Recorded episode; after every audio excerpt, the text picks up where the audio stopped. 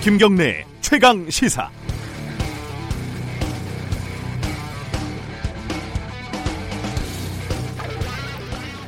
그게 옳든 그르든 정치인은 연기를 잘해야 한다 이렇게 많이들 생각을 하죠. 속으로는 점심에 뭐 먹을까 이렇게 생각하면서도 나라를 생각하는 척 해야 하고 시장에 가서 떡볶이를 먹을 때는 맛이 없어도 맛있는 척 여론조사에서 크게 앞서고 있어도 걱정되는 척 크게 뒤지고 있어도 이기고 있는 척 이 같은 표리부동이 가득한 답답한 여의도 정치판에 새바람이 불었습니다. 자유한국당 1호 영입 인사가 될 뻔한 박찬주 전 대장이죠. 어제 기자회견에서는 이런 위선과 가식을 일도 찾아볼 수가 없었습니다. 감따고 골프공 줍는 거는 공관병이 당연히 해야 할 일이다. 그걸 내가 하랴? 최근에 이렇게 솔직하고 당당하게 속을 드러내는 정치인을 보셨습니까? 나를 의미하는 건 공산주의다. 삼청교육대 맛을 봐야 한다. 어, 시대착오적이라는 빤히 보이는 비난을 감수하는 용기. 과거의 역사를 망각한 젊은 세대들의 정신이 번쩍들 어, 죽비 소리 아니겠습니까? 하지만 한국당은 아마도 박 대장을 영입하지 못할 것 같습니다. 그 정도의 호연지기는 없죠. 한국 정치의 원내 정당들은 박 대장을 감당할 능력이 없는 것 같습니다. 뭐 허경영 씨가 대표로 있는 국가혁명당 정도면 모를까요? 만약에 국가혁명당에서도 외면한다면 무소속이라도 험지에 출마해서 부디 총선 완주하시길 바라겠습니다. 몇 표 안 나와서 망신을 당할 수도 있지만 유권자들에게는 큰 재미일 수도 있는데 박 대장에게 그게 뭐가 문제겠습니까? 11월 5일 화요일 김경래 최강 시사 시작합니다.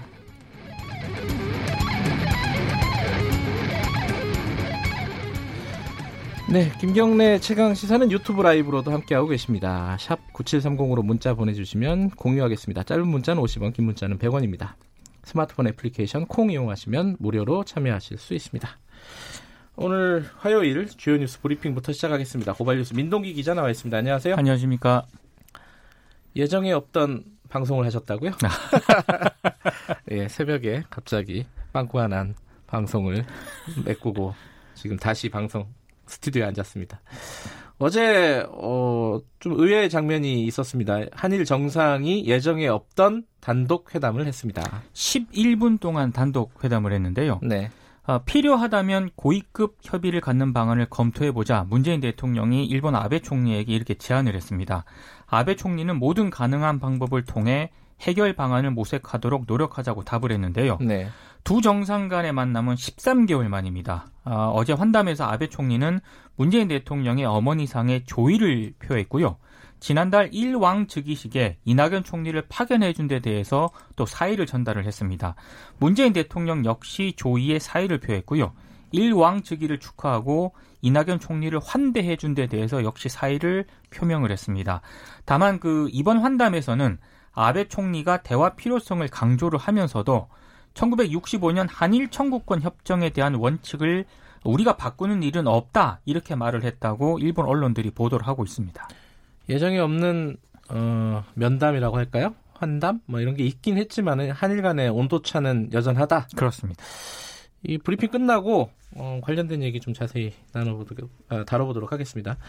어제 좀 어, 국정원 어, 국회에서 국가 국, 정보위원회가 있었죠. 거기서 네 여러 가지 북한과 관련된 얘기들이 오갔었는데 중요한 것 좀 정리해 보죠. 김정은 북한 국무위원장이 연내에 3차 북미 정상회담을 목표로 하고 있는 것으로 추론하고 있다고 국정원이 밝혔고요. 네. 이르면 이달 늦어도 다음 달 초순까지는 이 북미 간 실무 협상이 열릴 가능성도 있는 것으로 전망한다. 이런 브리핑 내 어, 어제 브리핑을 했습니다. 예. 아, 그리고 북한의 대륙간 탄도미사일 발사 능력과 관련해서요. 결국은 이동식 발사라는 의견을 국정원이 밝힌 것으로 전해지고 있는데요. 이게 좀 논란이 있는 거죠. 그렇습니다. 이게 왜냐하면 청와대 정의용 국가안보실장이 지난 1일 국회 운영위 국정감사에서 네. 북한의 ICBM은 이동식 발사대로 발사하기 어렵다 이렇게 얘기를 했는데 네. 이 발언과 이제 배치되는 것 아니냐 이런 비판이 음. 제기가 됐습니다. 네. 네, 국회 정보위 이해운 위원장이 이동식 발사대는 이동에만 쓰고 발사 장소까지 끌고 가서는 거치대에 올려 쏜 적은 있다는 게 팩트다. 네. 이렇게 좀 정리를 했습니다. 그리고 김평일 주체코 북한 대사가 교체가 돼서 조만간 귀국할 것이라고 국정원이 보고를 했는데요. 김평일 대사는 김정일 국방위원장의 이복 동생입니다. 그리고 김평일 대사의 누나가 김경진인데요. 김경진의 남편인 김광섭 주 오스트리아 북한 대사도 동반 귀국할 가능성이 있다고 국정원이 밝혔습니다. 어, 박찬주 대장 전 육군 대장이죠. 기자회견이 어제 하루 종일 좀 화제가 됐었습니다. 자신의 갑질 의혹을 제기한 임태훈 군인권센터 소장을 향해서 삼천 교육대 교육을 한번 받아야 한다 이렇게 얘기를 했고요. 공감병 갑질 의혹에 대해서는 뭐 감을 따는 건 공감병의 업무다 이렇게 얘기를 했습니다. 그러면서 공감병 갑질 논란은 적폐청산 미명하에 군대를 무력화하기 위한 불순 세력의 작품이다 이렇게 주장을 했습니다. 네. 그 어제 기자회견에서 충남 천안 지역 출마도 공식화했는데요. 근데 자유한국당 내부에서조차도 이건 오공시대 인물이다. 잘라야 한다. 이런 비판이 좀 제기가 되고 있습니다. 오늘 중앙일보를 보니까요. 황교안 자유한국당 대표가 박찬주 전 대장을 인재 영입 리스트에서 제외하기로 했다. 이렇게 보도를 했는데 관련해서 박맹우 한국당 사무총장은 영입 자체를 막는다는 게 아니라 계속 이어질 2차, 3차 인재 명단 발표에 포함하지 않는다는 뜻이다. 이렇게 얘기를 했습니다. 그게 그 말 아닌가요? 저도 같은 말인 것 같은데 굳이 인정하지 않고 이렇게 예. 빙빙 돌려서 얘기를 하는 것 같습니다. 이제 그 황교안 대표의 1호 영입 대상 이렇게 그렇죠. 지금 규정이 돼버려서 이게 네. 좀 부담스러운 거겠죠. 어쨌든 해명 기자회견이라고 했는데 해명이 아니라 논란만 키우는 기자회견이 돼버렸습니다. 네. 이 어제 뉴스 중에 좀 이렇게 어, 청취자 여러분들도 보셨으면 좀 화가 날 뉴스 중에 하나가 대법원장 공관 개보수에 십몇억 원이 들었다. 그것도 예산 관련 예산을 훨씬 더 초과해서 전용까지 해서요. 이거 좀 정리해 보죠. 그 4억 7천만 원 정도의 예산을 임의로 법원행정처가 전용을 한 게 감사원 감사 결과 적발이 됐습니다. 전용한 게 4억 7천이라는 거죠? 그렇습니다. 예. 근데 이 과정을 보면은요 문제가 네. 굉장히 심각한데요.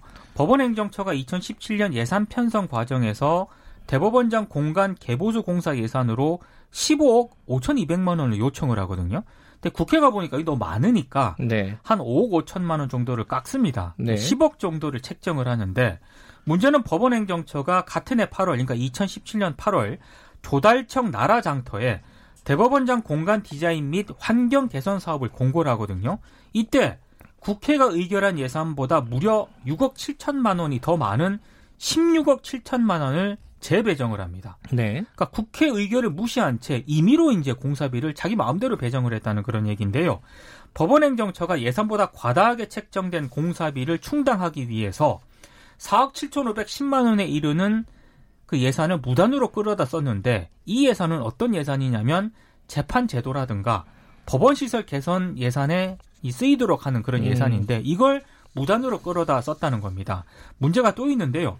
법원행정처와 각급 법원이 실제 재판을 진행하지 않는 국외 파견이라든가 연수법관, 법원 공무원 있지 않습니까? 네. 62명에게 2,270만 원 정도의 재판 수당이라든가 재판 업무 수당을 또 지급을 음, 했고요. 재판을 하지 않은 어, 법관들에게도 법 재판 수당이라는 게 있군요. 예, 그걸 지급했다. 지급을 네. 했다는 거고 또 업무 추진비로 집행해야 하는 간담회와 같은 식비 3억 5천만 원을 일반 수용비로 집행한 사실도 이번에 적발이 됐습니다.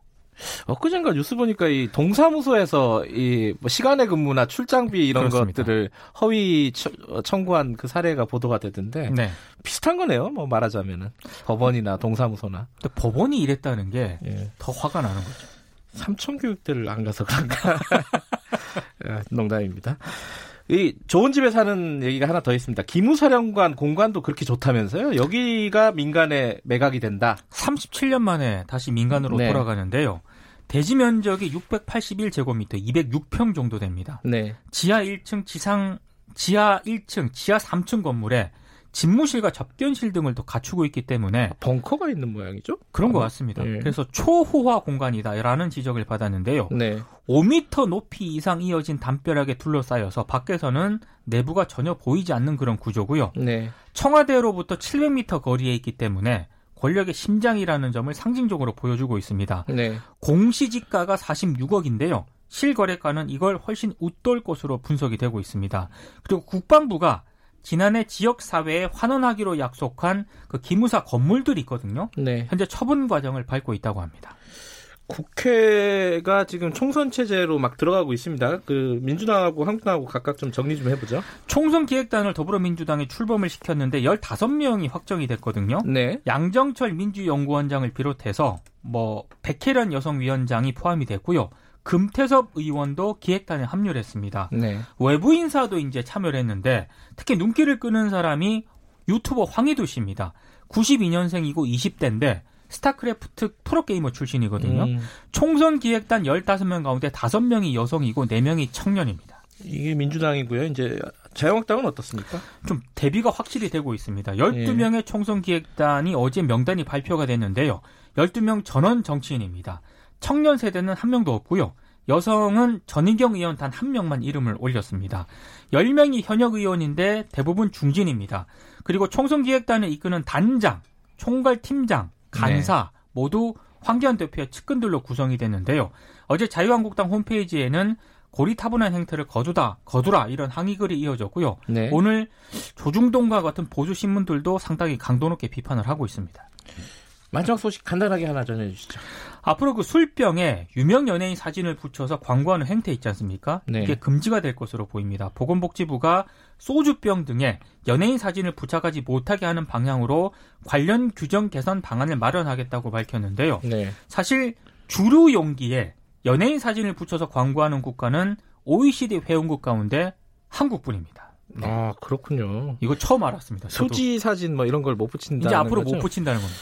가남 이런 사진 붙일 수도 있을 것 같아요. 나중 되면 이게 워낙 그 피해가 심각해갖고요. 음주 관련된. 그렇습니다. 오늘 소식 여기까지 듣겠습니다. 고맙습니다. 고맙습니다. 고발뉴스 민동기 기자였고요. 김경래 최강 시사 듣고 계신 지금 시각은 7시 37분입니다.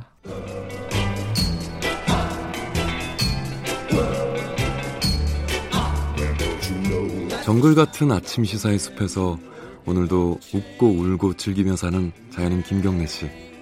그의 하루 일과는 KBS 1라디오 김경래의 최강 시사를 진행하는 것으로 시작합니다. 어, 그런데 이게 무슨 소리죠? 아침부터 열심히 준비한 자연인 김경래의 밥상 같이 드셔보실래요? 후회 없는 아침 건강한 시사 김경래의 최강 시사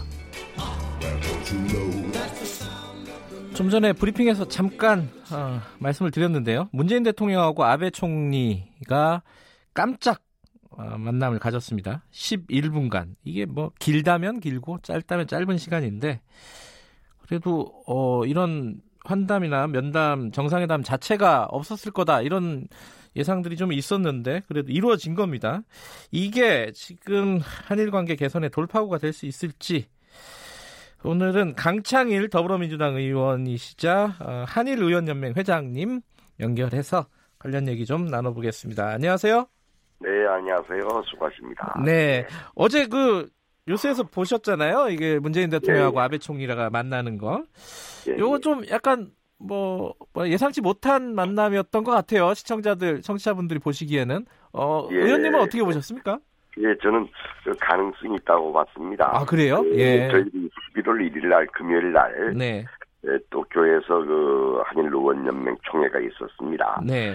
그때의 공동 성명서 일본은 일본 측은 한 100여 명이 참석했고 저희들 50명 정도 네. 150명 의원들이 모였는데 그 성명서 공동 성명을 채택하면서 그 정상회담 및 그 고위급 회담을 촉구하는 성명서를 채택할 수가 있었습니다. 네. 그래서 그 채택을 했는데 일본 측에서 우리가 하자고 했더니 흔쾌히 받아들여서 음. 일본 신문에도 전부 났어요. 네. 그 정상 및 그 고위급 회담 촉구했다는 것. 네. 그래서 이게 이, 이, 아마 총리 관장으로 충분히 좀 얘기가 되지 않나 하는 생각을 하게 됐었어요. 어, 그런데 그 어저께 그 전격적으로 회담이 열렸구만요. 네. 예. 이게 그 정상들이 만 이렇게 캐주 뭐 의, 뭐랄까 예상치 못하게 10분 정도 넘게 얘기하는 게 서, 로 사전에 조율이 안 된 걸까요? 어떻게 보세요? 네, 저는 그 뭐 큰 조율은 없었지 없었을 거라고 생각을 그래요? 하면서요. 음. 우리 문재인 대통령께서 그 어, 어른처럼 먼저 가서 이제 악수하면서 예, 예, 그랬죠. 예. 사람하자 뭐 이렇게 한 거 아니겠습니까? 네. 그래서 그꼭그뭐할 필요 있겠습니까? 그 사전에 뭐 무슨 정상적인 회담이라 이 아주 갑자기 이루어진 회담이라고 생각하면 되겠죠. 예, 네. 예. 우리는 어 이게 이제 지금 한일 간의 관계 개선에 돌파구가 될 수도 있을 것 같다 이런 평가들이 있는데 일본에서는 또 그렇지는 않더라고요 분위기를 보니까 어 음. 일본에서는 원칙적으로 어 강제징용 관련된 입장을 어, 고수를 했다 이런 식으로 이제 일본 언론들은 얘기를 하고 있고 온도 차이가 좀 있어요 한일 간의 이 회담을 바라보는 시각이 그 일본의 언론이 아주 환경이 좋지가 않아요. 음. 좋은 것도 어떻게 나쁜 방향으로 끌고 가려고 하는 그런 경향이 좀 있고요. 네. 그렇지 않은 언론 그 기사도 있고 그래요. 네. 일단은 그 과거에 만났을 때 서먹서먹하게 만났지 않습니까? 그렇죠. 그런데 이번에는 그 서로가 웃으면서 악수도 하고 좋은 장면을 연출해줘서 또 한국과 일본 양, 양국 전부 다가 지금 이 어려운 상황 아니겠습니까? 뭐 한국만 어렵다 이게 아니고 일본에서 되 어렵습니다 지금. 네. 한국 문제가 좀 풀려야 되죠. 예. 예, 예. 근데 그 문재인 대통령하고 아베 총리는 그래도 어 이렇게 11분 동안 환담을 가졌는데 예.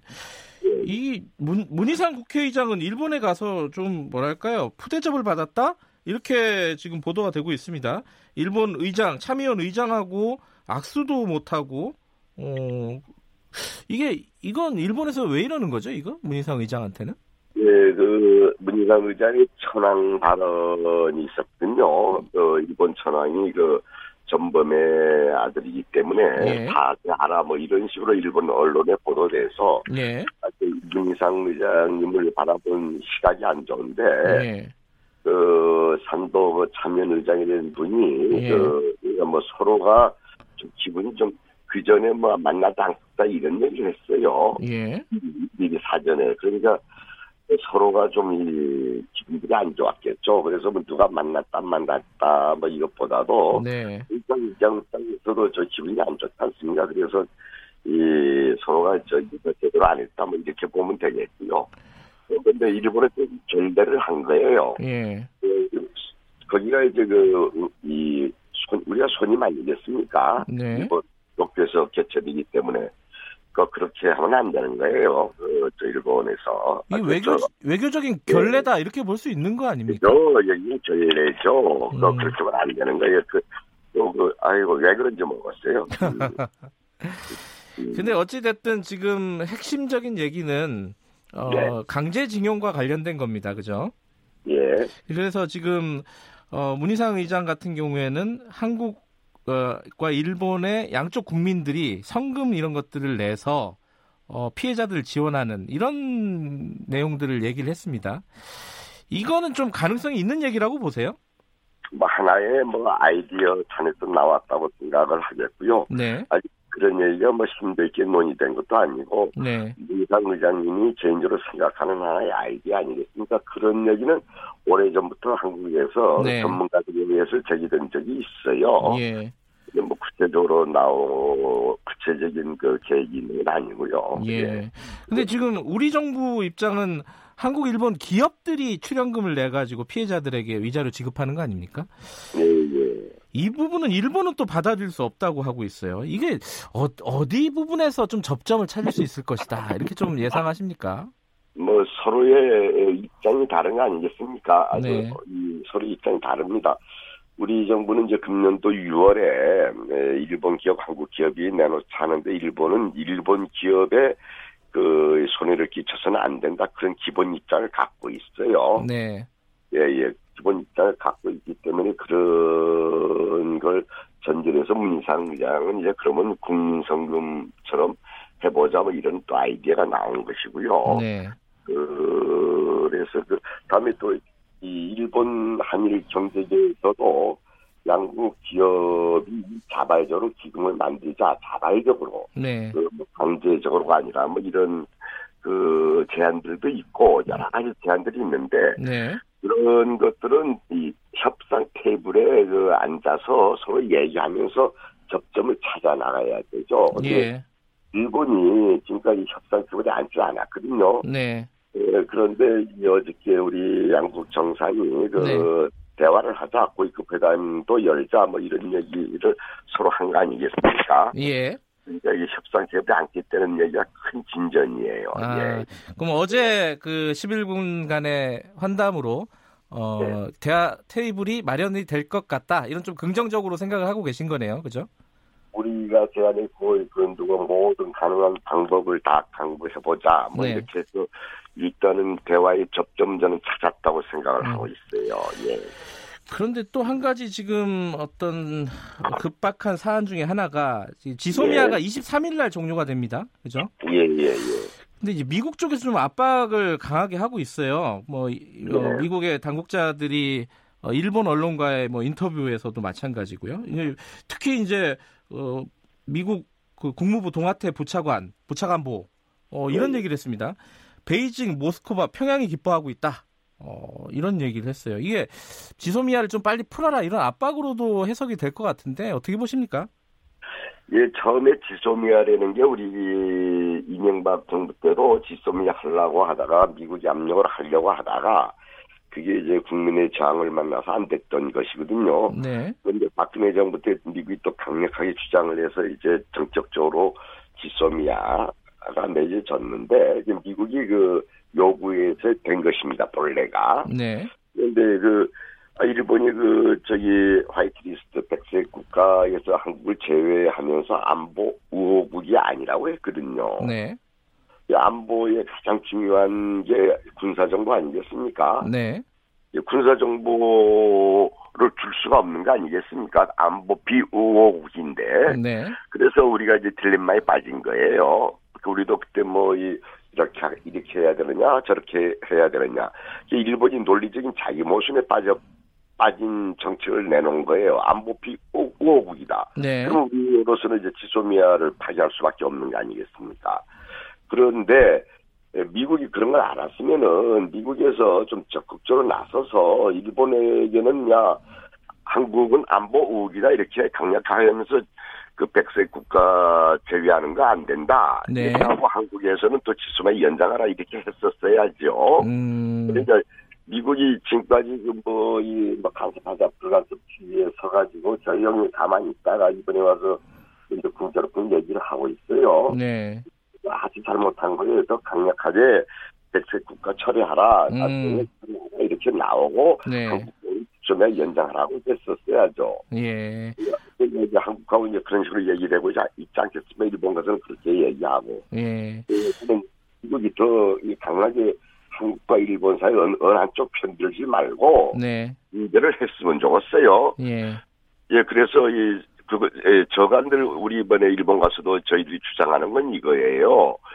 예, 일본은 백색 국가 제외 철회하고, 네. 그리고 우리는 연장하고, 어, 이건 동시에 하자. 네. 이, 여보세요? 예, 아, 강제징용 예. 문제는 강제징용 문제는 협상 테이블에 앉으라. 예. 대화를 하자. 우리는 열려 있다, 열려 있다. 예? 대화를 하자. 이 이 세 가지 같이 풀어나가야 된다는 얘기죠. 알겠습니다. 네. 그 일본은 어 적색 국가 그 백색 국가 그 네, 철회하고 철회하고 지정 철회를 다시 취소하고 그 다음에 우리는 지소 지소미아 종료를 철회하고 그 네, 다음에 네, 강제징용 관련된 테이블은 만들어서 앉자 이거네요, 그죠? 아, 이것을 대화하자. 예. 예. 예, 예. 알겠습니다. 그게 이제 어, 다음 달에 열릴 한중일 어, 정상회담 여기에서 가시적인 성과가 나올지 좀 지켜봐야겠습니다. 오늘 말씀 감사합니다. 예, 예, 수고하세요. 강창일 더불어민주당 의원이었습니다.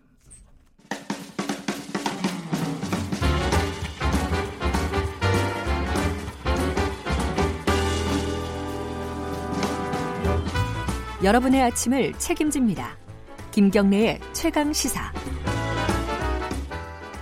김경래 최강 시사 듣고 계십니다. 오늘 이렇게 말이 꼬이는지 모르겠네요. 최강 스포츠 KBS 스포츠 취재부 박주미 기자 나와 있습니다. 안녕하세요. 안녕하세요. 어, 어제 손흥민 선수 퇴장 소식. 네. 예, 좀 안타까운 소식이었는데. 네. 어제 그렇게 말씀하셨어요. 한 경기 출장 정지될 거라고. 그렇죠. 근데 네. 세 경기라 그러대요? 그러니까 저희도 좀 놀랐는데. 왜 그런 거예요? 보통은 저희 월드컵에서도 그 레드 카드를 받으면 한 네. 경기가 출전 정지되는데 어제 영국 축구협회 FA가 징계를 내렸습니다. 아 따로 징계를 한 네. 거예요? 레드 카드 말고? 네. 음. direct 퇴장을 당했지만 손흥민 선수의 이 태클은 과했다. 그래서 음. 세 경기 출전 정지 징계가 내렸는데요. 네. 결국 그래서 손흥민 선수는 프리미어 리그에서는 12월까지는 어, 볼 수, 그라운드에서 볼 수 없을 것 같고, 네. 그 태클이 과했느냐, 이게 좀 팬들 사이에서는 논란이 있었어요. 왜냐하면 음. 처음에 주심이 옐로 카드를 꺼냈다가 레드 카드를 꺼냈거든요. 예.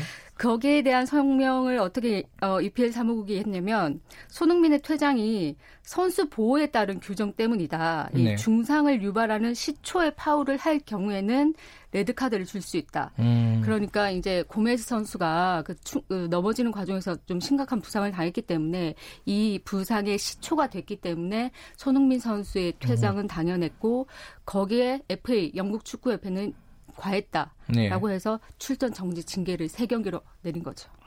그러면 이게 어, 토트넘에서 어떤 조치를 취하나요? 항소 뭐 이런 절차가 있나요? 네, 구단은 항소를 할 수 있습니다. 아, 이 징계가 어, 부당하다 이렇게요? 네, 음. 고의성이 없었다. 왜냐하면 음. 손흥민 선수가 어제 좀 우는 걸 봐서는 전혀 고의성이 없었잖아요. 의도하지 음. 않았다.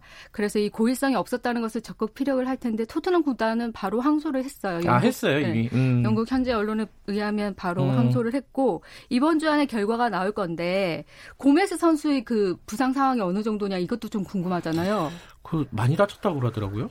골절이 돼서 바로 수술 들어갔거든요. 아 그래요? 네, 조금 전에 그 구단 에버턴 구단 SNS에 올라온 거 보니까 부상을 당해서 수술을 했는데 수술이 잘 끝났다 음. 회복하기만 하면 된다 많은 팬들 걱정하지 말라 이런 어그 구단 발표가 있었습니다. 그 회복을 빨리 해, 하면 좋겠지만은 이게 시간이 걸릴 거 아닙니까? 한 어느 정도로 예상이 됩니까? 아, 이게요. 네. 사실 수술하고 이제 뭐 붓기 빠지고 이렇게 좀 걸을 수 있는 네. 거기에만 최소 3개월에서 5개월 정도. 그래요? 네. 출전 때까지는 그러면, 네. 거의 1년을 네. 왜냐하면 발을 딛는다고 해도 공훈련을 음. 하는 건 또 달라서 네. 어, 선수로 돌아오기는 한 1년 이상 걸리지 않을까 생각돼요. 안타까운 상황이네요. 네. 예. 야구 소식 좀 알아보죠. 네. 이게 어, 야구는 포스트 시즌 다 끝났는데 네. 갑자기 좀 큰 뉴스가 하나 있었습니다. 키움 감독이 교체가 된다고요? 다들 놀라셨. 잘하지 않았어요 키움 키움이? 그러니까요. 근데 왜 그런 거예요? 보통 이제 감독이 교체된다는 건 네. 성적이 부진했을 경우가 대부분이거든요. 그렇겠죠. 네. 음. 근데 이 장정석 감독이 키움 감독이 잘했잖아요 올 시즌에 네. 정규리그 3위로 마쳤고 팀을 또 한국 시리즈 진출까지 이뤘기 때문에 재계약하겠다 많은 분들이 예상했는데 재계약하지 않고 키움이 손혁 SK 투수 코치를 새 감독으로 선임했습니다. 음. 그러면서 이제 많은 분들이 궁금하기를 궁금해하기를 도대체 왜? 그렇죠. 왜죠? 왜? 네. 응.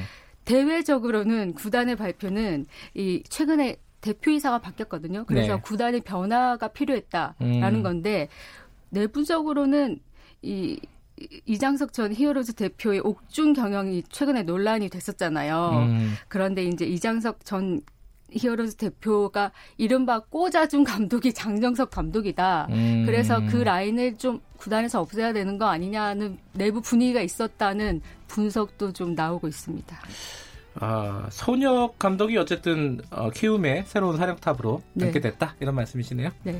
알겠습니다. 오늘 소식 여기까지만 듣죠. 고맙습니다. 네. 네.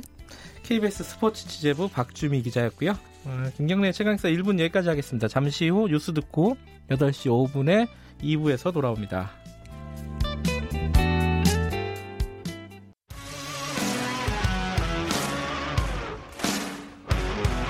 탐사보도 전문 기자 김경래 최강 시사. 김경래 최강 시사 2부 시작하겠습니다. 지금 각 당이 총선 체제로 막 들어가고 있습니다. 총선 기획단도 만들고 어, 현역 의원 평가 뭐 시작됐고 어, 영입 인사 뭐 좀 삐그덕거리는 부분도 있지만 어쨌든 시작이 됐고요. 어, 민주당 얘기를 오늘 좀 해보겠습니다. 오늘은 얼마 전에 불출마 선언을 하신 분이죠. 그리고 어, 민주당 쇄신해야 된다. 어, 그렇게 말씀을 하시는 분입니다. 더불어민주당 이철희 의원과 함께 관련된 얘기 좀 나눠보겠습니다. 안녕하세요. 네, 안녕하십니까. 예, 어, 아침 일찍 스튜디오에 나와주셔서 감사합니다. 네. 얼굴이 좀 편해 보이세요. 편할 수밖에 없죠. 네, 뭐 이렇게 짐을 내려놨다 그럴까? 좀 홀가분해졌습니다. 짐이 그렇게 무거웠어요? 음, 뭐 저는 무거웠습니다. 그래요? 아마 다른 분들도 이 공직의 무게라는 게 네. 특히 이제 국회의원이라는 게 어, 큰 일, 큰 일을 하는데 이제 참여하는 사람이잖아요. 네. 뭐 집행권은 없습니다만 토론을 통해서 참여하는 사람들이라 또 국회에 가면 천 명이 넘는 기자들이 이 감시를 하고 있기 때문에 국회 기자가 그렇게 많아요? 아, 많습니다. 아, 네. 천 명이 국회의원보다 훨씬 많습니다. 그래서 그 짐이 좀 무겁다고 봐야죠. 저는 좀 무거웠습니다. 네. 아니 뭐 여의도 국회의원만큼 좋은 직업이 없다. 뭐 세간에서는 뭐 보통 그렇게 얘기하잖아요. 근데 실제로 해보니까 아닌가 봐요. 뭐 놀고 먹는 사람들도 많다 그러잖아요. 그러니까 그렇게 어. 많이 생각하잖아요. 그렇죠. 네. 근데 실제 놀고 먹는 사람은 없고요. 음. 국회의원 굉장히 바쁩니다. 음. 열심히 하고요.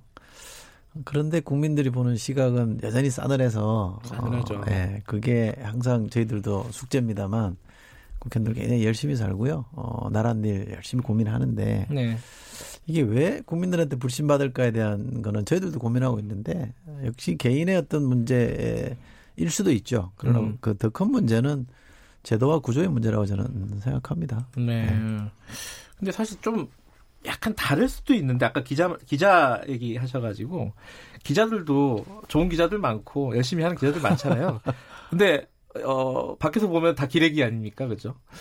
그렇게 평가를 받죠. 어, 억울한 부분도 있는데 사실 그것도 말씀하신 대로 구조적인 측면, 제도적인 측면, 지금까지 쌓아놓은 어떤 업 이런 것도 여러 가지가 있는 것 같아요. 네. 공감이 그렇죠. 가는 것 같아요, 그 부분은. 네, 음. 있습니다. 어, 그러나 뭐 결국 책임은 저희가 져야 되는 거지. 네. 그렇게 보시, 보시는 분을 탓할 수는 없는 거죠. 그렇죠. 네. 네. 원인 제공은 저희가 한 겁니다. 뭐, 어, 이번 그러니까 불출마 선언을 왜 하시고 이런 부분들은 뒤에 뭐 얘기를 나누면서 차차 조금씩 더 해보고요. 뭐 또 많이 얘기하셨으니까 그 부분은 뭐, 너무 많이 했습니다. 예, 그 부분은 너무 자세하게 할 필요는 없을 것 같고 최근에 정치 상황들 특히 민주당 상황 좀 여쭤볼게요. 어, 총선 기획단 준비가 아, 구성이 됐습니다. 네. 그 평가를 받기로는 상대적으로 자유한국당에 비해서 어, 여성도 많고 청년층도 많이 배려했고 뭐 그래갖고 어 일단 밖에서 보기에는 뭐 괜찮다라는 평가도 받는 것 같기도 하고요.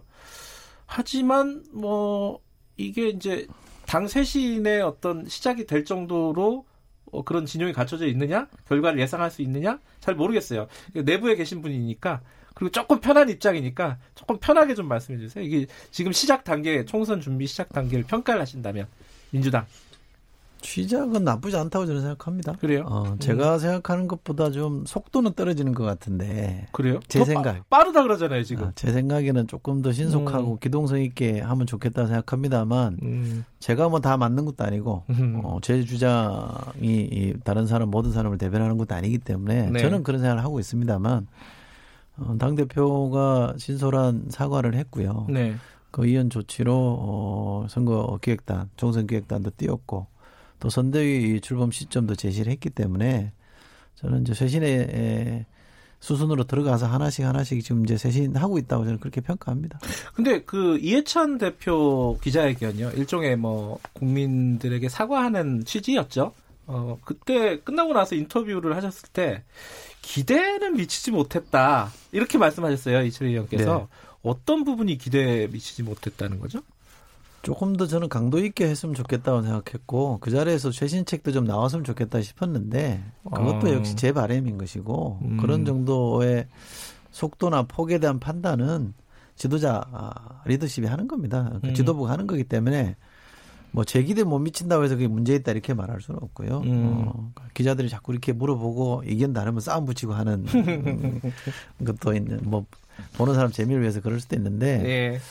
어, 우리 우리 민주당은 어떤 형태로든 쇄신의 물꼬를 텄고 네. 어, 쇄신의 길을 저는 가고 있다고 평가합니다.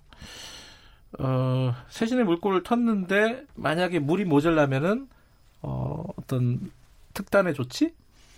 그러니까 제가 생각하기에 네. 저는 문제 제기한 사람이 해답까지 제시하려고 하는 거는 네. 과욕인 것 같고요. 네. 어느 시점 그러나 문제 제기한 사람으로서 책임감이 있으니 어느 시점에서 평가했는데 이게 도저히 제가 볼 때 쇄신이 아니다 싶으면 음. 그때 또 문제 제기할 때가 오겠죠. 그러나 그럴 때가 안 오면 참 좋겠고요. 아직은 어. 뭐 그럴 때는 아니다. 아, 그럼요. 네. 지금은 음. 뭐 우리 요즘 시간이란 말을 많이 쓰는데 네. 민주당 지도부의 시간입니다. 아, 근데 지금 아까 그 새신이라는 단어가 저희 잠깐 얘기하는데도 몇 번 나왔어요. 새신이 뭐예요? 지금 민주당에서? 어, 새신이라는 게 어렵게 생각할 거 없죠. 네. 어, 되게 문단 나누기라고 생각하시면 됩니다. 문단 나누기? 네. 어떤 거죠, 그게? 챕터 바꾸는 거잖아요. 네. 예를 들면 11월 9일이면 네. 이달 9일이면 대통령 취임한 지 절반이 지나갑니다. 네. 그러면 전반기에서 후반기로 넘어가는 거 아닙니까? 그럼 여권 전체가 뭔가 정비할 시점이 온 거잖아요. 음. 이른바 전반기에서 후반기 1기에서 또 2기로 넘어간다라든지 네. 또 총선이 6개월 앞에 남았으니까 그럼 네. 총선 체제로 전환하는 의미도 있는 거고요. 또 더 단기적으로는 어, 조국 국면이라고 할까요? 네. 어, 이런 시간 한 두 달 넘게 그 석달 네. 가까이 기간을 거쳤기 때문에 예, 그 기간을 정리하고 넘어간다는 의미도 있고 여러 가지 음. 의미에서 어, 쇄신이라는 거는 묵은 때를 벗고 먼지 털어내고 새롭게 가보자라는 뜻이니까 그거는 어떤 계기든 주어지면 계기 때마다 하는 게 맞죠. 음, 어제 의원총회 있었잖아요. 네. 어, 그런 얘기들이 나왔다고 보도가 됐습니다. 뭐 예컨대 김영진 의원 같은 경우에 뭐 친목의 카리텔이 있었다 민주당에. 그러니까 뭐 쉽게 얘기하면은 조국 장관에 대한 비판을 함부로 하지 못하는 분위기가 분명히 있었다. 민주당에.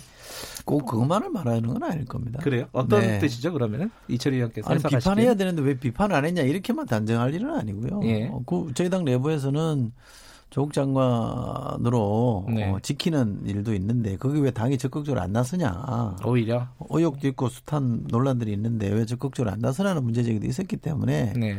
한 방향으로만 정해놓고 음. 어, 얘기한 것 같지는 않고요. 네. 어, 그분의 생각이 제가 정확하게 뭔지는 모르겠습니다만 음.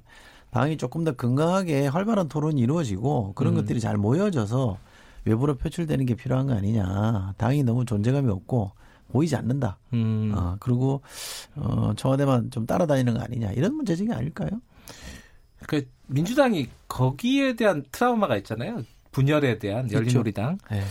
그게 그것 때문에 약간 단일 대우가 강고 더 상대적으로 강고해진 측면이 있는 것 같은데 그게 좋을 수도 있고 나쁠 수도 있는 거지 않습니까? 네. 그러니까 나쁜 측면을 보면은 지금 이철희 의원께서 말씀하신 건강한 토론이 좀 부족한 거 아니었냐 이번 국면에서도 맞습니다.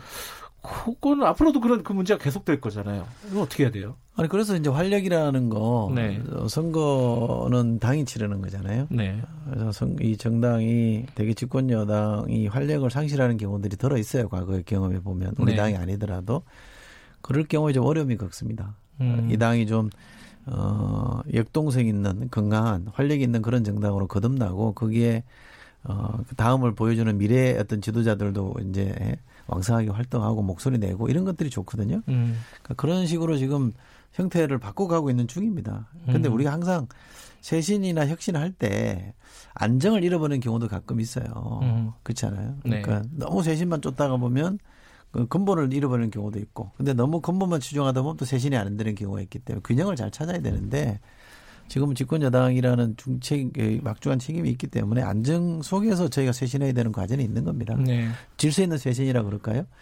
그거를 지금 저는 진행하고 있다고 보고요. 음. 어, 하나하나 어느 순간 상, 단계마다 기다 아니다 이렇게 논쟁할 일은 저는 봅니다. 음. 그, 그 건강한 토론 뭐 이런 거 하나 더 여쭤보면은 예컨대 비주류라고 할까요? 그러니까 민주당의 전체적인 당론이나 이런 거와는 다른 얘기를 하는 의원들이 간혹 있었어요. 그렇죠. 예컨대 뭐 금태섭 의원 같은 경우 공수처 관련된 법안, 뭐 박용진 의원 같은 경우에는 뭐 조국 장관 관련된 뭐 사안에 대해서 다른 목소리. 어, 밖에서는 이게 그 민주당 지지층들이 이 이런 개별 의원들을 굉장히 비판하는 목소리가 컸습니다. 그럼 문자도 많이 받고 문자 폭탄 이런 것도 많이 받고 당내에서는 어땠습니까? 이런 어떤 비주류적인 목소리라고 할까요? 어, 이견을 내는 의원들에 대해서? 아니 그 이견 자체에 동의 안 하는 사람들도 있겠죠. 네, 그렇죠. 어, 당연히 어, 생각이 예. 다를 수 있는 예. 건데 국회의원이 뭐 흔히 말하듯이 헌법 기관인데 예. 아, 소신대로 발언 못할 이유가 어디 있습니까? 음. 할 얘기는 하고 살아야죠. 그죠? 근데 그게 기본적으로 당의 분열을 야기시키는 거라 그러면 저는 하면 안 된다고 생각합니다만 뭐 그 정도 발언 갖고 당의 분열이다? 음. 저는 그렇게 보지는 않고요. 네. 특히 정책에 대한 소시는 어, 금태섭 의원 같은 경우는 공수처에 대해서 오랫동안 얘기해왔던 분이에요. 그렇죠. 저랑도 예. 여러 번 토론을 해봤던 예. 건데 어느 단계 표결 단계 가서는 어떻게 할 건지는 저는 당론을 따라야 된다고 봅니다. 음흠. 최소한 음. 이게, 이게 집단적 당론으로 토론을 통해서 결정된 것이고 네. 갑자기 등장한 정책이 아니라 네. 이른바 민주당이 오랫동안 참여정부 시절부터 주장해왔던 거기 때문에 거기에 대해서 저는 음, 표결을 따라야 된다는 게 제 생각입니다만. 네. 그러나 그 이전에 이러저런 얘기를 하는 것 자체를 저는 뭐 탓할 생각은 전혀 없고요. 음. 그래서 이 당이 활력이 없다고들 많이 해서 저는 부족하다고 봅니다만 그러나 다른 당에 비하면 저는 소신 있게 자기 반을 하는 사람들이 있다고 봅니다. 아 상대적으로 보면요? 그렇지 않습니까? 음. 그 민주당에 계시니까 그런 얘기를 아니 뭐 다른 당과 비교해도 그 네. 당의 입장과 다른 얘기를 과감하게 하는 국회의원들 예를 들어보세요 다른 당에 음. 그렇게 있던가요? 잘 기억이 안 나네요. 아 그러니까요. 음. 저는 이것도 이 당이 갖고 있는 장점이고 강점이라고 생각해요. 음. 그 최신 얘기 잠깐 더 해보면요. 그 어제 어제였나요? 그, 그 박지원 의원이 그 얘기 하셨어요. 그 민주당 같은 경우에 공천이나 이런 작업은 이해찬 대표가 다 끝내놓고 그 다음에 이제 선수 교체를 할 거다. 그게 합리적일 것이다라는 취지의 얘기를 했습니다. 어떻게 보세요? 예상을 하신다면? 아, 공천해놓고 선수 교체한다는 건 무슨 말이죠? 그러니까 당 대표 이제 선, 선대위 이런, 이런 쪽으로는 이낙연 총리가 등판할 거다. 그러니까 일선에서 물러날 거다라는 거죠 이해찬 저는 대표가? 그렇게 보지 않습니다. 끝까지 아니, 가신다? 아 끝까지 가야죠. 당원들이 합법적으로 음. 민주적으로 선출한 당 대표를 왜 나가라고 그럽니까? 저는 과거에도 그런 방식 옳다고 보지 않습니다. 음. 뭐 비대위 체제라는 게 그렇게 좋은 것도 아니고요. 비대위 네. 근거가 뭡니까? 별로 뭐 그 합법적이지도 않은 거예요. 비상 상황이니까 비대위겠죠. 아니 그러니까 네. 정통성이 없는 네. 기구가 너무 자주 등장하는 것도 저는 한국 정치 후진성이라고 보기 때문에 네. 선출된 사람이 끝까지 자기 역할을 다 하는 게 맞죠. 음. 저는 그걸 흔들 생각은 전혀 없어요. 누구도 흔들어서는 안 된다고 저는 생각합니다. 다만 당 대표에서 책임 있게 쇄신하십시오라는 요구는 할 수 있는 거잖아요. 음흠. 그러니까 그것이 어, 결국은 우리가 공천으로 나타나겠죠. 네. 공천에서 얼마나 새롭고 좋은 사람들을 등장시킬 거냐. 또는 때묻은 사람 얼마나 어? 물러나게 할 거냐 이 리더십인데 네. 그거는 당 대표 리더 어, 고유의 리더십 아닙니까? 그리고 선대위가 출범하면 그 선대위의 얼굴은 이 다음 미래를 상징하는 사람이 와줘야 되는 게 우리가 흔히 말하는 네. 정치 문법이고 선거 문법이잖아요. 그런 식의 저는 포석은 가능하다고 봅니다. 그런데 왜 당 대표를 물러나게 합니까? 그 이해찬 대표가 그 당 대표에 대한 비판 여론에 대해서 그렇게 얘기를 했잖아요. 그 아주 극소수다. 그렇게 생각하신 거예요, 이철희 의원께서? 아니요, 저는 그 말이 아니라 예. 저는 당원들은 물러나라고 요구할 수 있습니다. 당원은 예. 일종의 주권자잖아요. 예. 그러니까 주권을 갖고 있는 사람이 내가 볼 때 당신은 못하니까 물러나셔 얘기 할 수 있는 거죠. 일반 국민도 대통령한테 할 수 있는 거 아닙니까? 네네. 그걸 못하게 할 수는 없는 거죠. 네. 그러나 그게 숫자가 천명이다, 뭐 백명이다. 그러니까 별거 아니다 이렇게 취급할 수는 아니죠. 네. 저는 제가 예찬 대표라고 하면 단 한 명이라도 물러나야 된다 요구하면 네. 그 요구에 대해서 심각하게 받아들여야 된다고 생각합니다. 내가 뭘 음. 잘못하고 있는지를 되돌아보는 계기로 삼아야 되는 거죠. 네. 그러나 그분 그분들이 할 수 있는 요구와 제가 국회의원으로서 이분이 사퇴하는 게 현재 필요하다라고 생각하느냐 전혀 그렇지 않고 네. 일반적으로도 저는 합법적으로 임기를 가지고 선출된 사람을 네. 어, 특별한 이유 없이 합법적인 절차 없이 그만둬야 된다고 요구하는 건 전 안 맞다고 보는 사람입니다. 음, 어찌됐든 그러면 지금 어 어떤 스스로 되돌아봐야 될 정도의 당내의 분위기 비판 여론은 있다라고 보시는 건가요? 아니 스스로 되돌아보는 게 뭐 큰 문제입니까? 일일 삼성이라고 누구라도 반성을 하고 살아야 되는 건데 네. 마치 무슨 이런 얘기를 하면 이해찬 대표에게 큰 문제가 있는 것이냐는 자꾸 몰아가는데 네.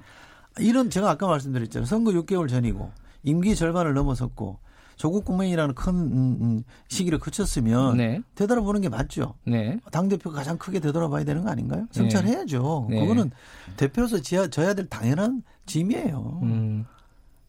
그게 마치 험이 있으니까 뭐 어, 추궁하듯이 얘기한 거라고 오해하지는 않았으면 네. 좋겠어요. 아 그런 말씀이 아니라 그런 어떤 성찰이나 이런 것들이 지금 어, 자연스럽게 그리고 합리적으로 진행이 되고 있느냐. 진행되고 있다고 저는 그렇게 보세요. 네. 음, 그렇구나. 아니 근데 지금 사실은 이게 불출마를 선언하고 그러면 보통 사람들 그렇게 생각하잖아요. 아, 물론 이제 국회 자체에 대해서 실망하고 이런 부분들도 있으셨을 것 같아요. 20대 국회는 최악이다. 이런 말씀을 하셨어요. 그죠? 네. 근데 당에 대해서도 좀 불만 있고 이랬을 것 같은 어떤 뭐랄까요 선입견이 있습니다. 근데 그런 뜻도 아니 아니신 것 같아요. 아니, 말씀. 불만 있으니까 쇄신하자고 얘기한 거죠. 음. 근데 또 이게 쇄신을 가고 있다고 제가 말씀드리잖아요. 아, 아, 제가 말씀드리잖아요. 네, 헷갈리네. 그러니까 왜 헷갈립니까? 저는 별로 어렵지 않은 문제인데 네. 대표가 사과를 했고요. 네. 그다음에 총선기획단을 띄웠는데 거기 여성과 청년을 대거 반영을 했잖아요. 네. 제가 20, 30대를 21대 국회 다음 국회에서는 20, 30명만 국회 들어놓으면 한국이 뒤집어진다 이렇게 주장했던 사람인데 네. 기획단에서부터 여성과 청년을 많이 넣었잖아요. 네. 그것도 새로운 거 아닙니까? 그다음에 네. 총선기획단도 아주 선대위도 네. 선거대책위원회도 어? 미래를 상징하는 새 인물이 등장할 선거대책위원회도 11월, 12월, 11일쯤 띄우겠다라고 공언을 다 했으면 이 정도면 쇄신 프로그램 진행되고 있는 거잖아요. 되는 거다. 이 정도면 이, 이 프로세스를 네. 지켜보고 나서 제가 할 음. 말은 그때 가서 해야지.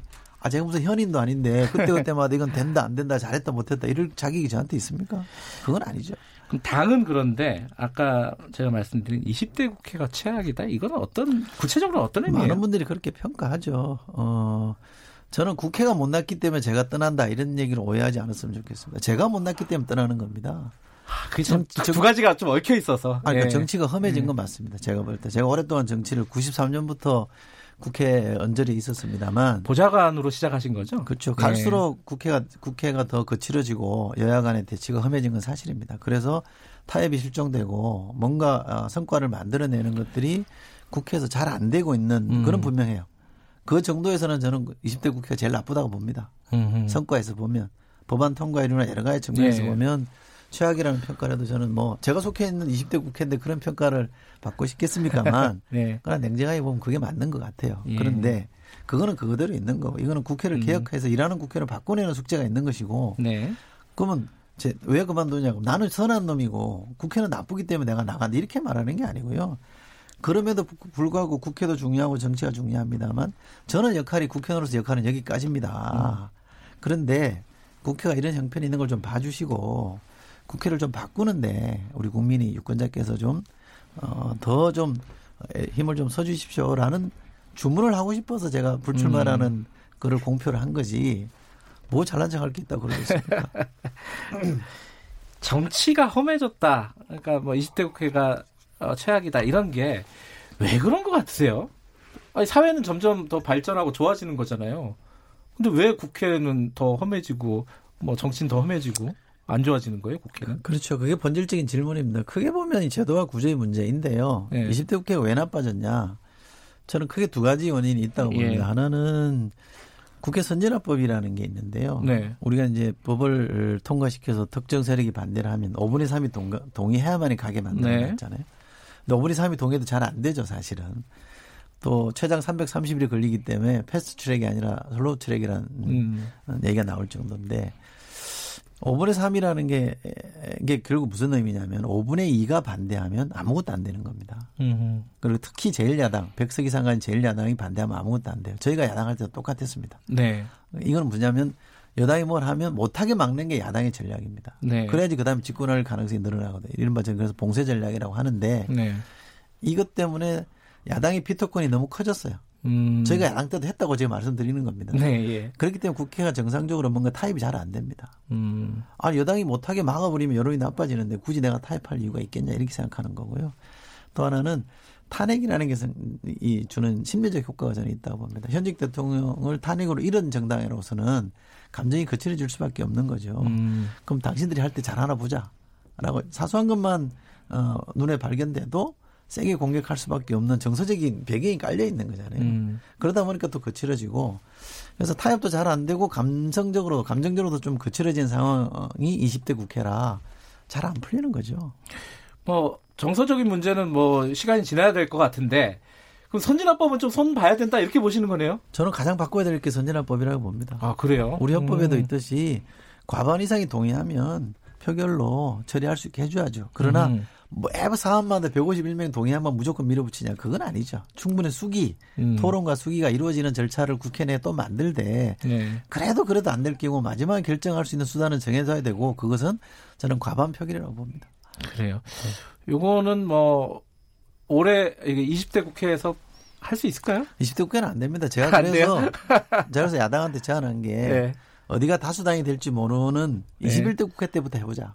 아. 그럼 서로 미지에서 영역이니까. 아니, 그 법안을 20대 국회 때 통과시켜야 되잖아요. 통과하는데 단서를 네. 붙여서 네. 적용을 21대 때 아, 하면 되는데 아하. 그거 다 동의합니다. 여야 다 의원들이 예, 예. 동의하는데 실제로 그렇게 해보자라고 법안 개정 작업이 들어가면 스톱됩니다. 아 그래요? 네.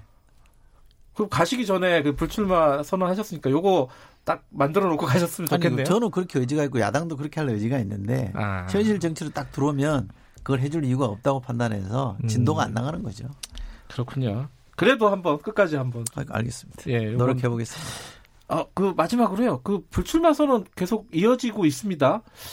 뭐 중진들이나 이런 부분들도 좀 포함된 걸로 알고 계신가요? 어떻습니까? 이제 나올 겁니다. 나올 거예요. 네, 자발적 그 불출마가 이어질 거고요. 릴레이로 저는 이어질 거라고 보고 그게 저는 민주당의 어떤 좀 건강성이라 그럴까요? 또는 세대 교체, 물갈이를 위해서 가장 좋은 방법이라고 생각합니다. 물갈이 폭이 그러면 굉장히 커질 수가 있겠는데요? 자발적인 거에다가 하위 20%까지 합하면은 4분의 1이 아니라 더 될 수도 있을 것 같다라는 생각이 드네요. 물갈이는 뭐 포기 능사는 아닙니다만. 어, 물론 아, 그렇지만. 아, 예. 자발적으로 이루어지는 게 제일 좋거든요. 예. 어, 저는 유례 없이 이번에는 많은 분들이 자발적으로 불출마하고 네. 그 자리를 20, 30대 로 채워지면 좋겠습니다. 20, 30대로? 네. 아, 한번 좀 기대를 해보고요. 마지막으로 앞으로 뭐 좀 6개월 남았지만은 그 이후에 계획 궁금하신 분들이 있을 거예요. 원래 좀 대중적으로 알려주신 분이니까. 계획을 좀 세워보려고 하고 있습니다. 그래요? 네. 정치 평론 안 하시나요? 아니 평론도 평론을 하뭐 평론을 주목적으로 할 생각은 없고요. 그래요? 방송을 음. 통해서 정치 개혁에 대한 어떤 시민적 에너지를 일으키는 데 역할이 있다면 저는 할 생각인데 그게 네. 저는 평론이라고 생각하지는 않습니다. 뭐 음. 필요하면 뭐 역할은 할 수 있겠습니다만 네. 직업적으로 정치 평론할 생각은 별로 없습니다. 그래요. 그 워낙 몸값이 높으신 분이라 나중에 부르기는 좀 어렵겠지만 가끔이라도 최강시사에 나와주시기 바라겠습니다. 알겠습니다. 약속하신 거예요? 네. 알겠습니다. 오늘 뭐 굉장히 솔직하게 말씀해 주셔서 뭐 저희 진행자로서는 굉장히 고맙네요. 네, 저도 진행해봐서 그 마음 압니다. 오늘 말씀 감사합니다. 예, 고맙습니다. 더불어민주당 이철희 의원이었습니다. 예, 김경래 최강시사 2분 여기까지고요. 잠시 후 3부에서 뵙겠습니다. 일부 지역국에서는 해당 지역 방송 보내드립니다.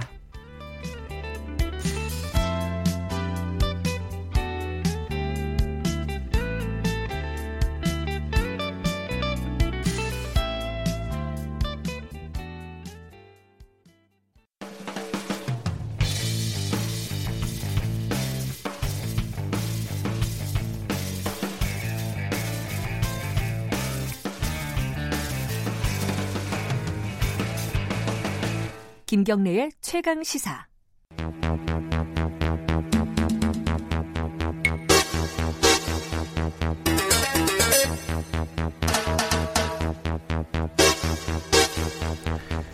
김경래 최강 시사 3부 시작합니다.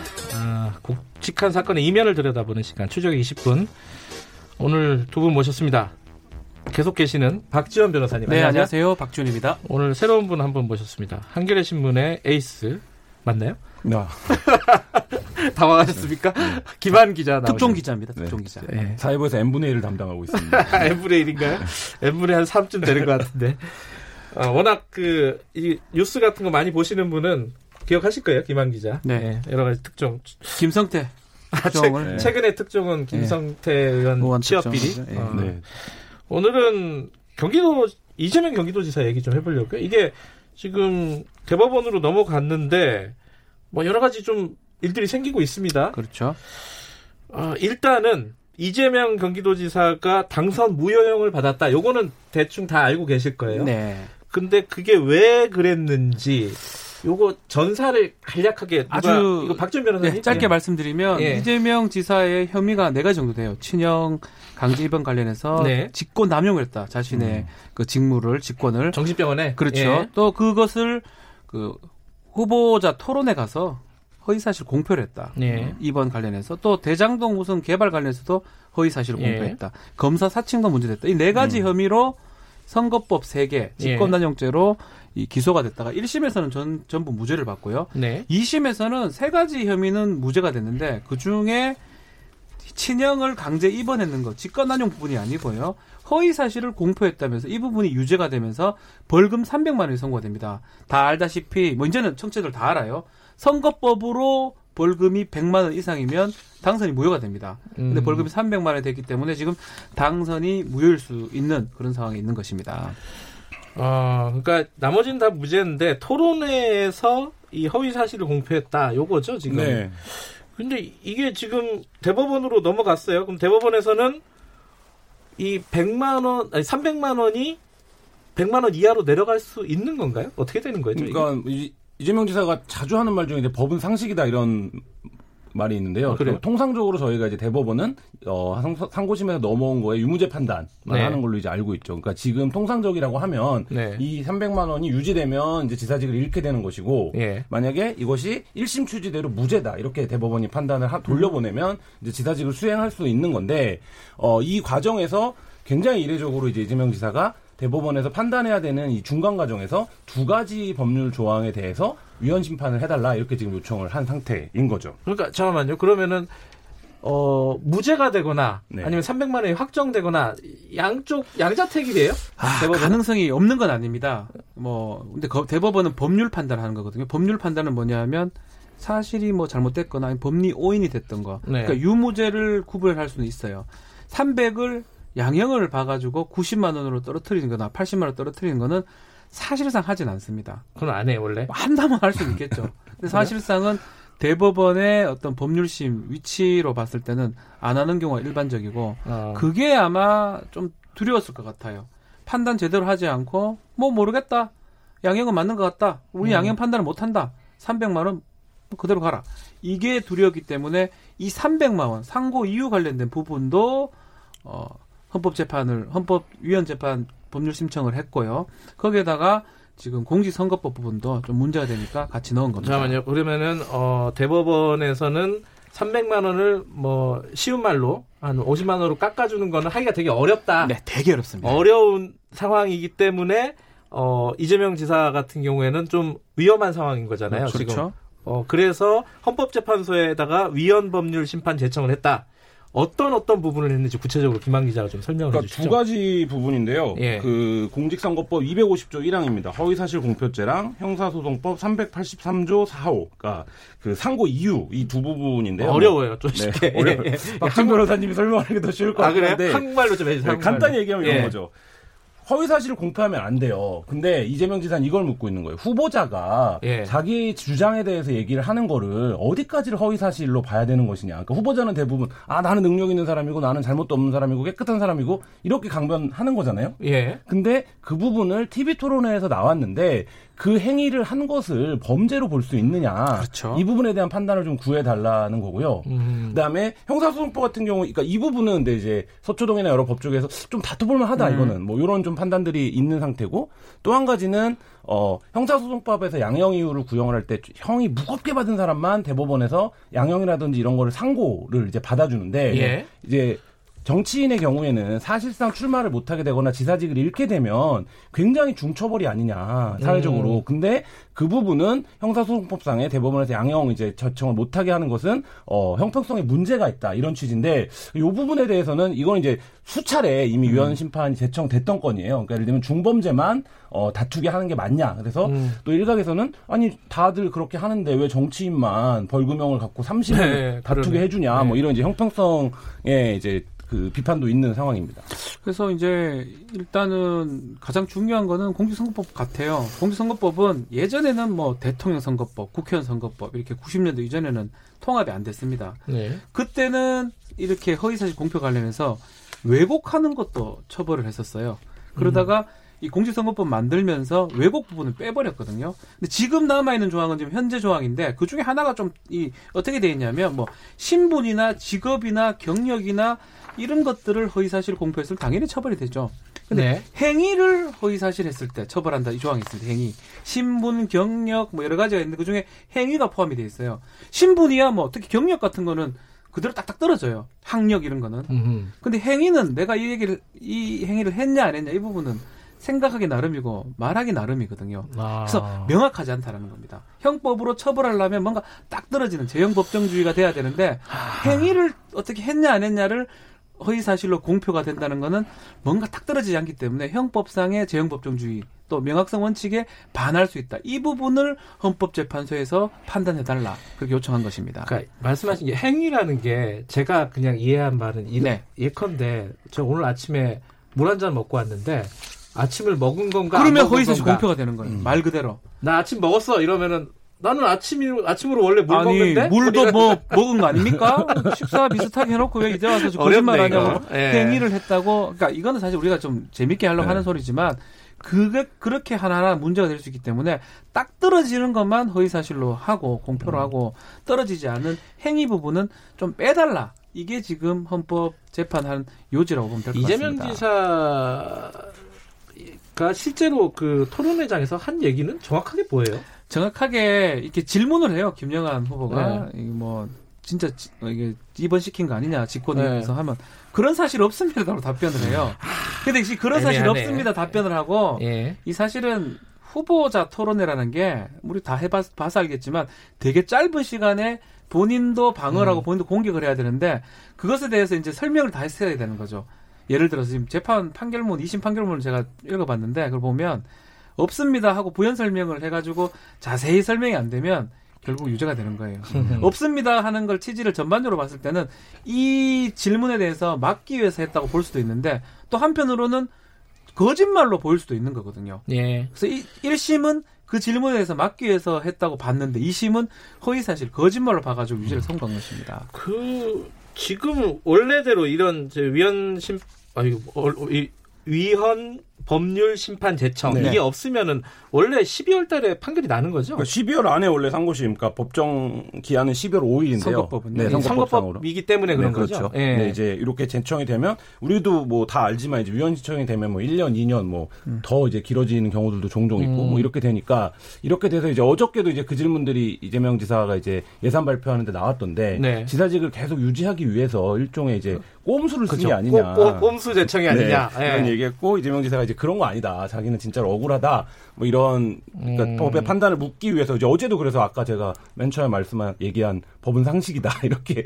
하는 얘기를 반복을 했습니다. 근데 이게 잘 이해가 안 되는 게 이재명 도지사가 이렇게 얘기했대요. 단언하건대 재판이 이것 때문에 지연되거나 그럴 가능성은 없다. 지연되는 거 아니에요? 이렇게 되면 이게 재청이 되면 지연이 되겠죠. 그렇죠. 재청이 될지 안 될지는 사실은 될 가능성은 좀 낮습니다. 낮아요? 예. 네. 보시기에? 원래 오. 이제 1심 지방법원, 2심은 이제 통상 음. 고등법원이니까 1심 재판을 하다가 이 법률이 너무 문제되니까 더 이상 재판 못 받겠다. 네. 그래서 위헌 법률 심판 제청을 하는 거거든요. 네. 그러니까 통상 1심, 2심에서 그런 것들을 많이 하는데 대법원까지 와가지고 하는 경우는 상당히 드물고요.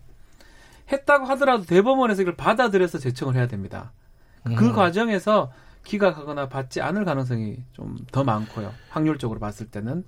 그래서 아마 그런 얘기를 한 걸로 보이는데 저는 의미가 이 그쪽에 의미가 있는 게 아니고요. 예.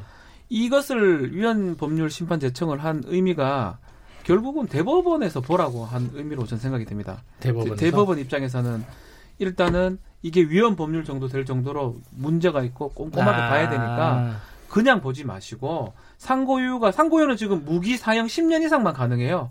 300만 원 벌금짜리로 음. 안 됩니다. 음. 그게 좀 이상하지 않아요? 왜냐하면 정치인에 대한 사형 선고거든요. 이거는. 그리 봐도 무방하잖아요. 더 이상 못하는 거니까. 네. 그 부분을 지금 얘기를 하는 거고 또 행위라는 부분을 1심하고 2심하고 정말 애매하게 판단해서 달리했기 때문에 법원에서 대법원에서는 이 부분을 좀 꼼꼼하게 봐달라. 이런 취지가 더 전달되는 게 아닌가. 음. 저는 그렇게 보고. 그런데 뭐 만약에 어, 어 위원 갔다 이래서 헌법재판소 이걸 보내면 오히려 시간 벌고 좋은 거고 그게 아니다 하더라도 더 꼼꼼하게 판단할 수 있는 요청할 수 있는 여지가 되지 않을까 그래서 한 거로 생각이 됩니다. 뭐 통계를 보니까 그 1988년 헌재가 만들어진 이후에 대법원이 직접 헌재 위헌법률 심판 제청을 한 게 12건 없는 거예요. 그러니까 88년 아, 이후에 1년에 한 건도 안 되는군요. 그렇죠. 예. 예. 근데 어, 이 가운데 그 재청된 확률은 그래서 1% 미만이다. 이렇게 아, 이제 그 법조계에서는 그렇죠. 보고 네. 통계적으로는 가능성이 네. 이렇게 높은 건 아니다. 그러니까 말씀하신 대로 네. 1심과 2심이 판단을 달리했고 특히 친형에 대한 강제 입원 과정에서 직권남용이 있었느냐 없었느냐에서 네. 2심도 이제 그거는 직권남용은 없었다는 취지로 판단을 했거든요. 다만 네. 허위 사실을 공표한 거 아니냐 이렇게 이제 판단을 한 거기 때문에 이것도 약간 이재명 지사 입장에서 보면 앞뒤가 안 맞는다고 생각할 음. 수 있을 것 같아요. 그렇죠. 그러니까 음. 말씀하신 대로 자기가 이제 양형 항소를 할 수 없으니 그 부분에 대한 어떤 경각심 과 또 하나는 이게 이제 애초에 논란이 되던 직권남용 부분이 아니라 음. 허위사실 공표라는 점을 좀 법원에 환기한 게 아닌가. 그러니까 그런 부분이 있는 거거든요. 네. 뭐 지금 경기도 유권자가 1,300만 정도 되고 제일 크죠? 350만의 지지를 받고 당선이 됐어요. 네. 벌금 300으로 지금 도지사를 못 하게 돼요. 그럼 나머지 그 유권자 찍었던 유권자 그리고 퍼센트상 제가 알기로 50% 이상으로 지금 알고 있는데 당선에 영향을 끼칠 만한 허위 사실 공표가 돼야 되는데 과연 김영환 후보가 얼마 받은지 기억이 안 나는데 얼마 차이 났을까 이 부분도 보고 음. 예전에는 1심, 2심 판단을 했는데 지금 보면 거의 당선하는데 큰 상, 모르겠습니다. 그건 뭐 제가 법원에서 판단할 부분을 제가 뭐라 하긴 뭐하지만 그런 것들을 이재명 지사는 본 것 같아요. 옹쾌도 56%, 50% 이상으로 당선이 됐는데 벌금 300을이 됨으로써 판사의 판단 하나로 그 많은 유권자의 표가 몰각되고 없어지는 상황이 돼버리는 거거든요. 그거 모든 것을 헌법재판소에서 좀 판단을 해줄 수 있느냐. 그 요청이 상고이유 조항에 음. 넣은 게 아닌가. 아마 그, 어, 위원 재판, 위원 법률 심판 제청 신청서에 그런 부분도 아마 기재가 돼 있을 것으로 제가 알고 있습니다. 공직선거법 자체가 너무 디테일하고 네. 어, 규제가 너무 강하다. 그리고 현실에 맞지 않다 이런 얘기는 예전부터 좀 있지 않았나요? 네, 그렇죠. 그러니까 이 사건이 전형적으로 그런 사건이라고 보여지는데요. 그러니까 네. 이재명 지사 측은 계속 이렇게 항변해 왔죠. 그러니까 그때 이제 김영환 바른미래당 후보가 고발을 할 때도 친형을 강제 입원시킨 것 아니냐 이 논란이었어요. 그러니까 네. 그거에 대해서 계속 네거티브 공세를 하니까 이재명 지사 입장에서는 제한된 선거 기간 동안 그거를 방어적이고 수세적으로 음. 이제 응대할 수밖에 없는 건데 네. 근데 이제 선거가 끝나면 그 과정에서 공세가 어떻게 진행됐는지 여부는 남지 않고 지금 이제 이것처럼 허위 사실을 결과적으로 말했느냐 안, 안 말했느냐 네. 뭐이 부분에 대한 이제 쟁점만 남아서 그거를 갖고 이제 벌금을 갖고 다투게 되는 상황이 되기 때문에 네. 그 부분 자체가 지금 말씀하신 대로 규제 형평성이라든지 규제 그렇죠. 목적성이라든지 이런 부분들에 있어서 좀 시, 조류에 맞는가 이런 부분들은 좀 전반적으로 고민할 필요는 있는 것 같습니다. 어, 한번 손볼 때가 됐다는 얘기는 많이 있었는데 이거 왜 아무도 손 안 보는 거죠? 이게 국회가 국회가 개정을 해야 되니까 그러니까 사실 이렇게 봐야 됩니다. 법을 손을 안 보면 네. 방법은 없어요. 법을 바꾸는 방법은 유일한 방법은 헌법재판소거든요. 음. 음. 헌법 가서 위헌을 받으면 그게 무효가 되는 거니까요. 이 얘기는 참 우리가 이런 말 하면 좀 그런데 국회에서 이런 것들을 빨리 해서 특히 공직선거법은 잘 바꿉니다. 자신들 갈게 되는 거니까. 그렇죠. 가장 먼저 바꾸는 게 공직선거법인데 지금 거의 지금 스탑된 상태이기 때문에 그래서 한편으로는 이런 방식으로 위헌 법률 심판 제청까지 가는 게 아닌가. 그래서 저는 그래서 네. 이거 1%지만 가능성 저는 전혀 음. 없다고 보지 않습니다. 음. 대법원에서 어 이상하다. 우리가 이걸 갖고 이 법률 갖고 판단하기 뭐하다. 헌법재판에 한번 넣어볼까라고 판단의 가능성도 옛날 1%보다는 조금 더 많지 않을까. 저도 그 생각은 하는데요. 그러니까 지금 과거 선거보다 미디어가 굉장히 많아졌기 네. 때문에 이 공표의 범위를 어디까지 볼 것이냐. 너무, 너무, 예, 이 너무 부분에 넓죠? 대한 판단을 네. 다시 한번 해볼 필요는 있거든요. 알겠습니다. 어, 아마 모르겠네요. 그러면 지금 예측이 안 된다는 말씀이시잖아요, 결론은. 안 될 가능성이 높은데. 높지만. 예. 높지만 1%보다는 많이 높다. 이렇게, 이렇게 설명하면 될 것 같습니다. 알겠습니다. 어찌됐, 어찌됐든 이게 그 앞으로 선거에서도 계속 이런 네. 쟁점들이 네. 있을 거기 때문에. 누구나 걸릴 수 있어요, 이거는. 네, 한번 좀 해봐야 될 것 같습니다. 그, 그 대법원 판단을 한번 기다려 보고요. 지금 들어온 소식이 하나 있는데 해경에서요 추락 헬기 그 독도에서 추락한 헬기 인양 중에 유실이 됐다고 추정됐던 실종자 시신이 있지 않았습니까? 아하. 그러니까 항구가 발견이 됐다는 소식이 지금 막 들어왔습니다. 이 소식은 나중에 뉴스에서 어, 좀 자세히 전달해드리겠습니다. 오늘 말씀 어, 두분 합이 잘 맞으시는 것 같아요. 친하세요? 네. 아, 네. 그러시구나.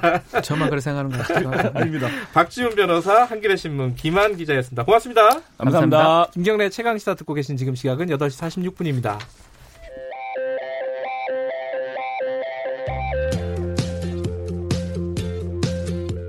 오늘 하루 이슈의 중심.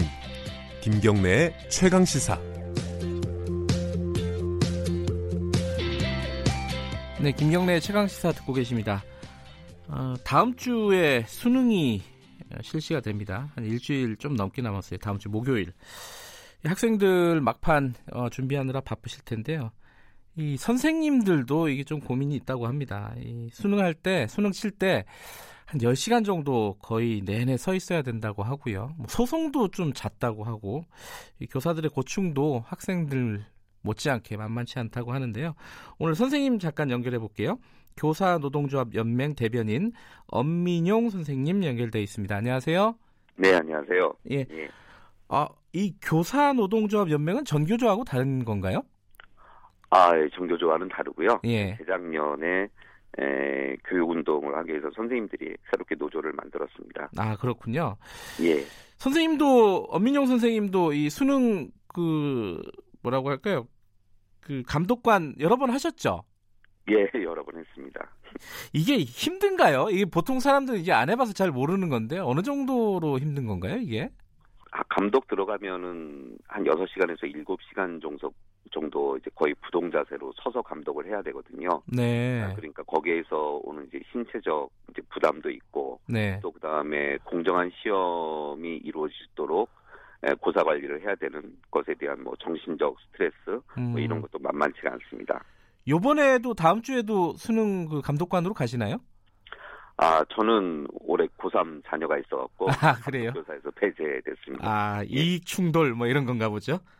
예, 수험생 자녀를 둔 교사는 감독교사 음, 차출해서 폐쇄하고 그렇군요. 있습니다. 예. 이게 저도 이제 주변에 어 선생님들이 있잖아요. 친구라든가. 네. 그 보면은 네.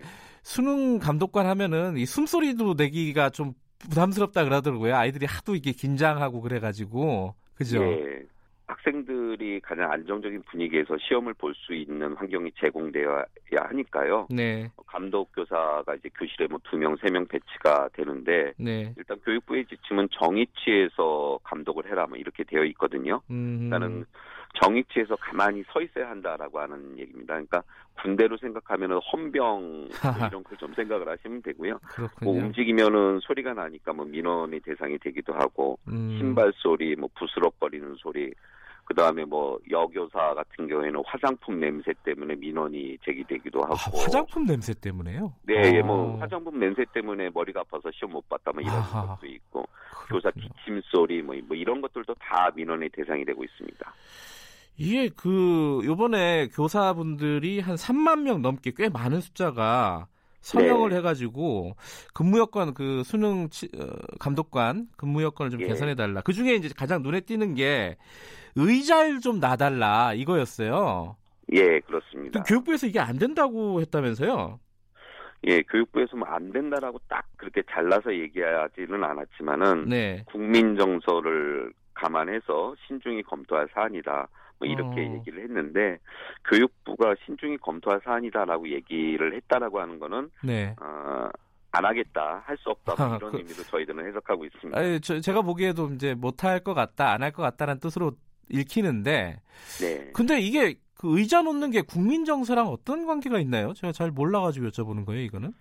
어, 교육부가 염려하는 거는 네. 시험 감독을 하는 사람이 앉아서 감독을 한다라고 하는 말이 주는 느낌 같아요. 아. 그러니까 감독을 하면은 이제 딱 앞에 서서 네. 이렇게 막 이제 통로를 돌아다니면서 학생들이 부정행위를 하지 않나 이렇게 감독해야 되는 건데 예. 실제 고사장의 시험 진행 상황은 그렇게 진행되는 게 아니거든요. 네. 에, 그러니까 뭐 앉아서 감독한다라고 하는 것이 교사가 이제 감독을 게을리한다라고 하는 것처럼 인식될 수 있다라고 하는 음. 그런 것에 대해서 교육부가 좀 염려를 하고 있는데 실제로 고사장의 상황은 그렇게 진행되지는 않습니다. 아까 말씀하셨잖아요. 정위치에서 거의 부동자세로 이렇게 감독을 하게 된다고 말씀하셨잖아요. 네, 눈, 눈만 움직이는 거죠. 예. 그러면 앉아서 하는 것도 뭐 한, 하나의 방법일 수도 있을 것 같은데 그게 안 되는군요. 음. 그러니까 저희들은 이제 교육청 교육부의 지침이 네. 에, 정위치에서 꼼짝 말고 서서 감독을 해라라고 하는 거니까 네. 그럼 꼼짝 않고 앉아 있을 수 있도록 키높이 의자를 제공해 달라. 아 보통 의자보다 좀 높아야 되니까요. 네, 감독을 하려면 네, 음. 시야 확보가 되니까. 네. 그게 키높이 의자가 없다라고 하면은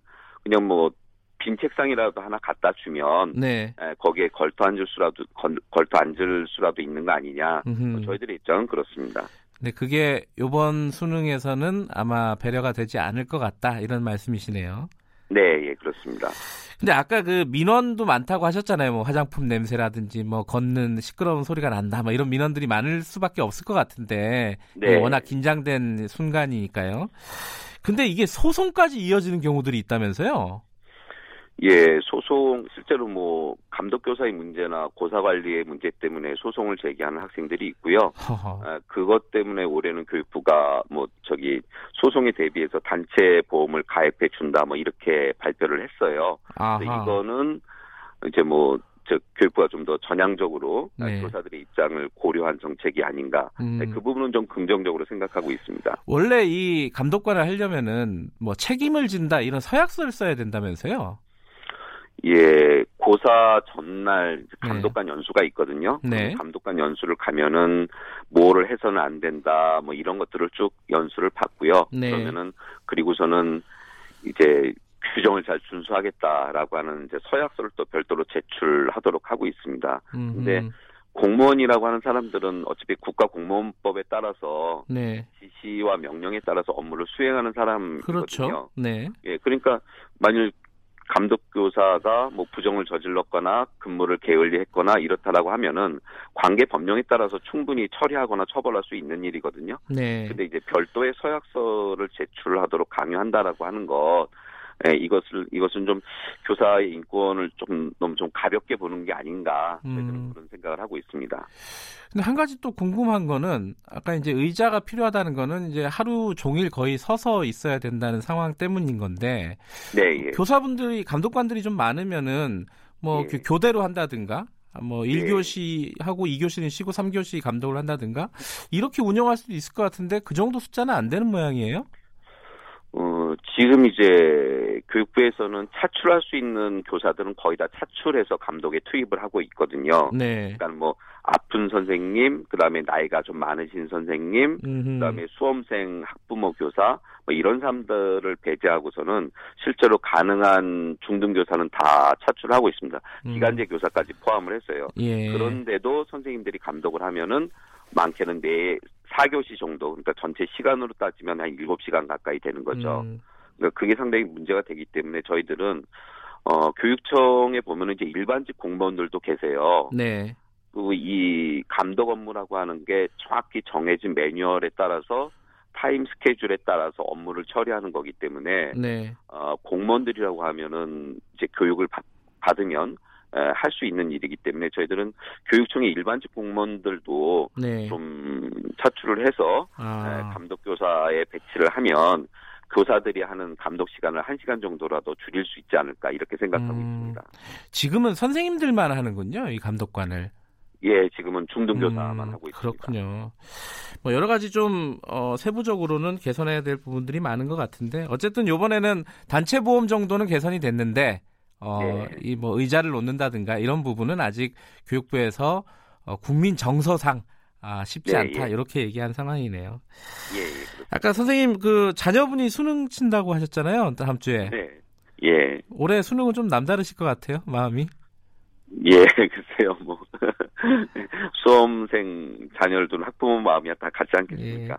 뭐 수험생들에게 마지막으로 어 그리고 또 학부모들에게 뭐 일주일 남았는데 어, 예, 예. 어떻게 좀 해, 해라 뭐 이런 뭐랄까요 응원의 메시지라고 할까요 팁이라고 할까요 이런 것 좀 한 말씀 듣고 마무리할게요. 네, 뭐 일주일 남았거든요. 네, 열흘 남았거든요. 오늘까지 포함해서. 네. 네. 근데 중요한 거는 무리하지 않고 수능 당일 고사 일정표대로 공부를 하는 게 중요하고요. 네. 그다음에 여태까지 공부하면서 많이 틀린 부분 네. 네 이런 걸 좀 집중 점검하는 게 좋지 않을까 생각합니다. 네. 학부모님들은 이제 자녀들 좀 심리적으로 안정시켜 주시는 거 그다음에 네. 소화 잘 되는 맛있는 음식 좀 많이 해주시고 예, 그게 지금은 할 수 있는 최선이 아닐까 생각합니다. 알겠습니다. 야 이제 수능 뭐 어쩔 수 없이 치는 거지 않습니까? 대학 입시 네. 때문에 그죠? 학생들도 어, 공부 마무리 잘 하시고요. 선생님들도 어, 고생하시는데 이번 수능도 무사히 잘 치르시길 바라겠습니다. 오늘 여러 가지 네, 말씀 감사합니다. 감사합니다. 예, 감사합니다. 예, 엄민용 선생님이었습니다.